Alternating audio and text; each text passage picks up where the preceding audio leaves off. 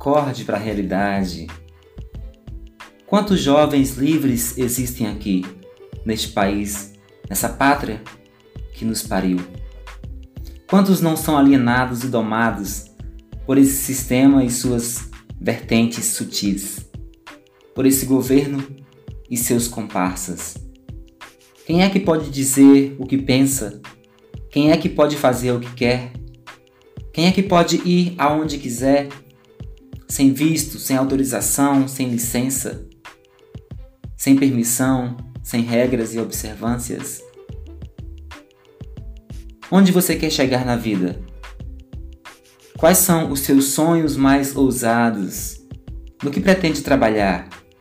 Com o que ganhará dinheiro? O que faz para se autorrealizar? Onde se concentram os seus esforços?